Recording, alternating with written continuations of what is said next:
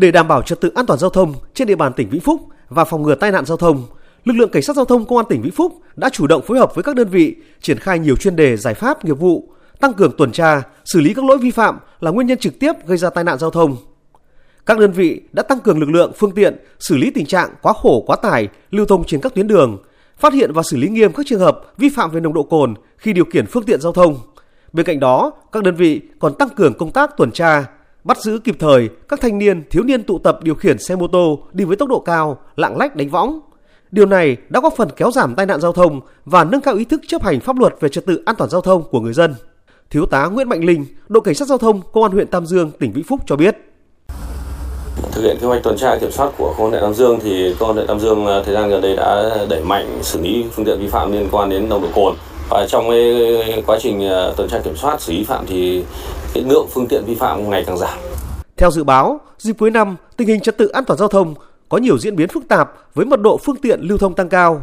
Trên cơ sở kế hoạch của các cấp, Phòng Cảnh sát Giao thông Công an tỉnh Vĩnh Phúc và lực lượng Cảnh sát Giao thông các huyện, thành phố đã ra quân cao điểm bảo đảm trật tự an toàn giao thông dịp Tết Nguyên đán, Quý Mão và các lễ hội xuân đầu năm 2023. Sau nửa tháng ra quân, lực lượng Cảnh sát Giao thông Vĩnh Phúc đã phát hiện xử lý gần 2.000 trường hợp vi phạm, tạm giữ 655 phương tiện. Trong đó đã xử lý hơn 500 trường hợp vi phạm nồng độ cồn, tạm giữ hơn 500 phương tiện.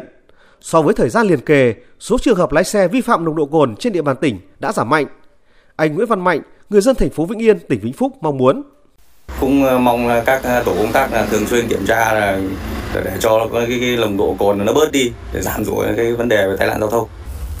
Công an tỉnh Vĩnh Phúc cho biết, thực hiện cao điểm, các đơn vị lực lượng cảnh sát giao thông trong tỉnh đang tập trung xử lý các hành vi vi phạm là nguyên nhân trực tiếp gây mất trật tự an toàn giao thông, an ninh trật tự trên địa bàn. Trên các tuyến giao thông đường bộ, lực lượng cảnh sát giao thông tăng cường tuần tra kiểm soát, xử lý vi phạm trật tự an toàn giao thông như cơi nới, thùng xe và chở hàng quá trọng tải, quá khổ giới hạn. Lái xe điều khiển phương tiện khi có chứa nồng độ cồn, ma túy, chở quá số người cho phép, chạy quá tốc độ quy định. Cùng với đó, cảnh sát giao thông sẽ chủ động phối hợp với chính quyền, công an các địa phương kiểm soát việc vận chuyển hàng cấm, chất cháy nổ, hàng gian lận thương mại trên các tuyến đường sắt. Đại tá Đinh Ngọc Khoa, giám đốc công an tỉnh Vĩnh Phúc cho biết, công an tỉnh đã chỉ đạo các lực lượng tăng cường tấn công chấn áp tội phạm, bảo đảm trật tự an toàn giao thông. Đặc biệt, trên lĩnh vực giao thông sẽ tập trung xử lý hiệu quả thanh niên càn quấy, lạng lách, đánh võng, đua xe trái phép.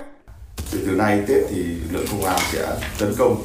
chấn áp tội phạm, tấn công vào một là tội phạm hình sự, trong đó có cả tệ nạn xã hội, nhất là đánh bạc rồi ma túy rồi tín dụng đen rồi các cái loại tội phạm nó xảy ra thì Tết thứ hai là tấn công mạnh và vi phạm giao thông, sẽ mở cao điểm về xử lý thanh niên vi phạm